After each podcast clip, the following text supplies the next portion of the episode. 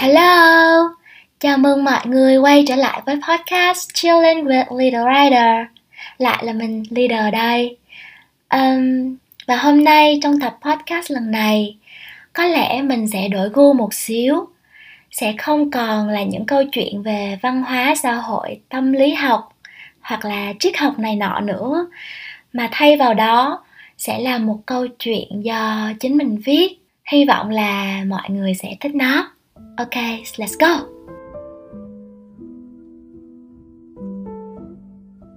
12 giờ Đêm khuya tĩnh lặng. Ánh đèn đường hắt hiu Lúc tỏ lúc mờ. Bóng người phụ nữ lao công Còm cõi lê từng đường chổi xào xạc bên vệ đường. Trời về khuya Cô liêu và tĩnh mịch. Từng âm thanh vốn mờ nhạt Cũng trở nên thật rõ ràng.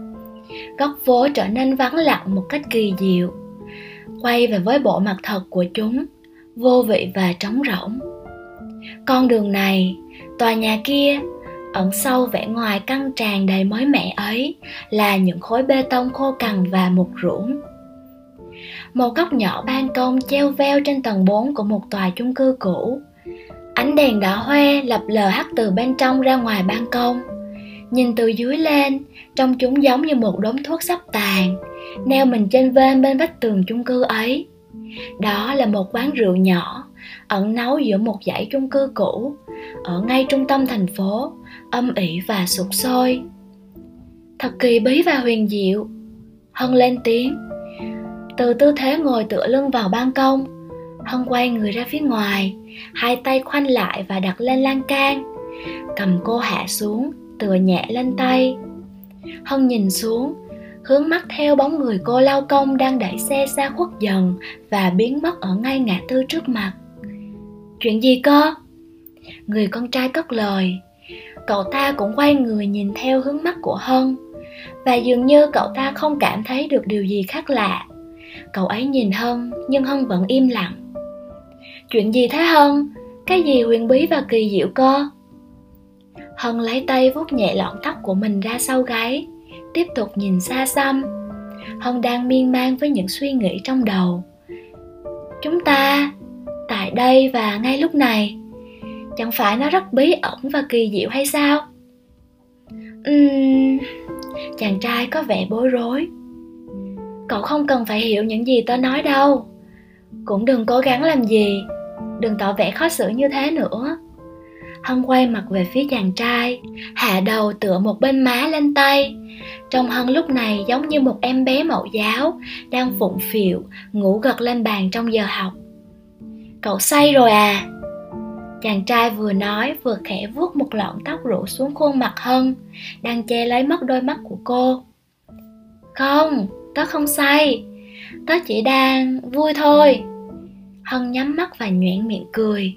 Một nụ cười khiến bất kỳ người con trai nào cũng phải lặng đi trong phút chốc. Và chàng trai này cũng vậy. Cậu ấy nhìn hân không chớp mắt. Cậu đang nghĩ gì thế? Chàng trai tò mò. Tớ cảm thấy cơ thể tớ đang tan ra. Từng mảnh từng mảnh, trôi bồng bềnh. Từng suy nghĩ cũng không còn đặc quánh như trước nữa mà chúng lại được thổi căng và tan biến như bọt khí, giống như cái cách cậu bỏ viên xe sủi vào nước ấy. Thật kỳ lạ. Hân mở mắt, ngồi hẳn người dậy, quay cả người về phía chàng trai. Cô coi chân lên ghế, lấy tay ôm chặt chúng sát vào người. Ủa đây, có phải là cảm giác của những người hút cần không? Hân thọ thẻ. Cậu chưa hút cần bao giờ à?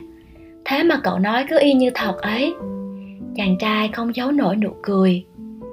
Bởi thế tớ mới thấy kỳ lạ tớ chưa hút bao giờ nhưng mà nó có giống như vậy không? Tùy người cậu ạ à. nói chung là nó đều mang tới cho mình những cảm giác mê ảo cũng khó giải thích. Nhưng mà nãy giờ cậu mới uống có một ly à thật sự là không sao đấy chứ. Uhm, tớ cũng không biết nữa chỉ là tớ đang cảm thấy mình thật sự hòa tan vào giây phút này. Nó giống như thiền vậy. Quái nhỉ? Hân tự cười bản thân cô vì sự khó hiểu này. Một cơn gió lướt qua, thốc vào mái tóc ngang vai của hân, rối tung. Chợt nhận ra thực tại, hân ngước mặt lên trời, hít căng lồng ngực, ôm trọn vẹn cái không khí tinh tế này vào lòng. Hân lại cười. Cậu hay cười nhỉ? Bình thường cậu cũng hay cười thế à? Um, không cười thì biết làm gì giờ? Người ta bảo những ai hay cười là họ đang che giấu một điều gì đó có phải vậy không? Người ta thì tớ không biết còn tớ thì vì tớ lười nói nên chỉ muốn cười thôi. Trộm vía tớ cười cũng xinh nên dạy gì mà không cười nhờ? Ok công nhận cười xinh. Nhưng nói vậy thì cũng có khác gì việc cậu đang giữ cho mình một khoản riêng tư nào đó ngại chia sẻ đúng không? Chàng trai tiếp lời. Cậu biết không tôi từng nghĩ rằng mọi người nên có khả năng đọc được suy nghĩ của nhau. Khi đó tôi chẳng cần phải nói, và nghĩ cách nói như thế nào cho phù hợp mà mọi người vẫn có thể hiểu. Như thế sẽ chẳng bao giờ có những vấn đề rắc rối trên thế giới này, sẽ chẳng có những mặt nạ, sẽ chẳng có những hiểu lầm sẽ chẳng có những mâu thuẫn không đáng có và cũng sẽ chẳng có thêm những tổn thương nào nữa. Nhưng đời mà, tớ mệt mỏi khi phải nói. Hân hạ giọng ừ tớ hiểu. Phần nói ra có lẽ là phần khó nhất của bất kỳ một mối quan hệ nào. Nhưng chỉ cần cậu nói ra, nói đủ và thật thì chắc chắn sẽ luôn có người lắng nghe. Tin tớ đi. Chàng trai nhìn hân với ánh mắt triều mến thật dịu dàng và nhẹ nhàng. Hân lại nở một nụ cười thật tươi. Đừng có cười với tớ như thế. Hãy nói gì đi, trời ơi. Chàng trai bắt đầu lúng túng. Tớ có xinh không? Rất xinh vậy thì hãy tận hưởng đi. Chứ để tớ nói ra thì cậu sẽ không cần thấy tớ xinh nữa. Thật đấy. Hân quay người tựa lưng vào lan can, ngã hẳn đầu ra sau, thở hắt một hơi thật dài khoảng không trầm mặc chen ngang. Hân im lặng, chàng trai cũng lặng im. Giữa hai người chỉ còn là những tiếng thở nhẹ bẩn phản phất cùng điệu nhạc tra ở bên trong vọng ra. Trong tớ giờ chỉ toàn là những khoảng không trống hoác, một ruộng và rỗng tuếch.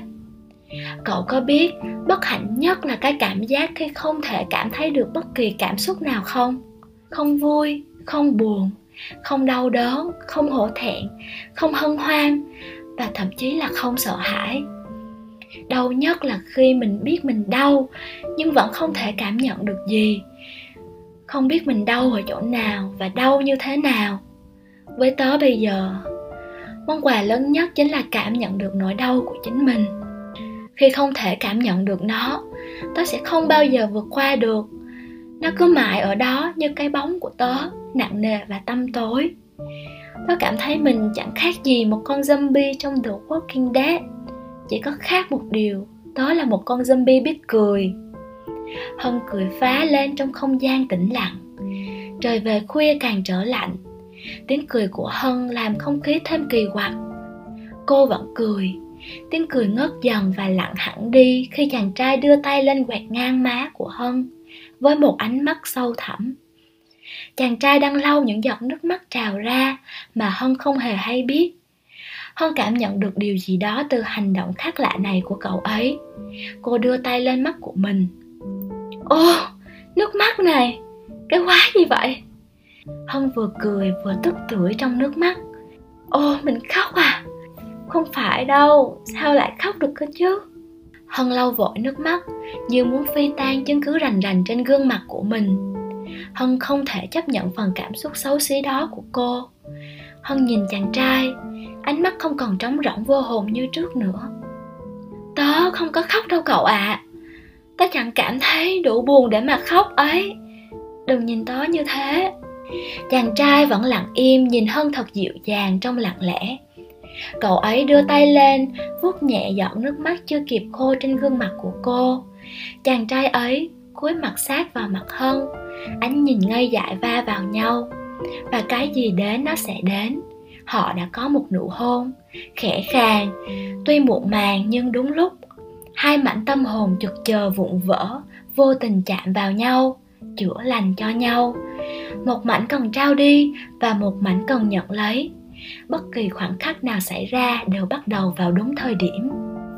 Cậu thấy không? Chỉ cần cậu nói ra thì sẽ luôn có người lắng nghe cậu giờ thì tin đó chưa? Và một điều nữa tớ phải công nhận, cậu rất xinh.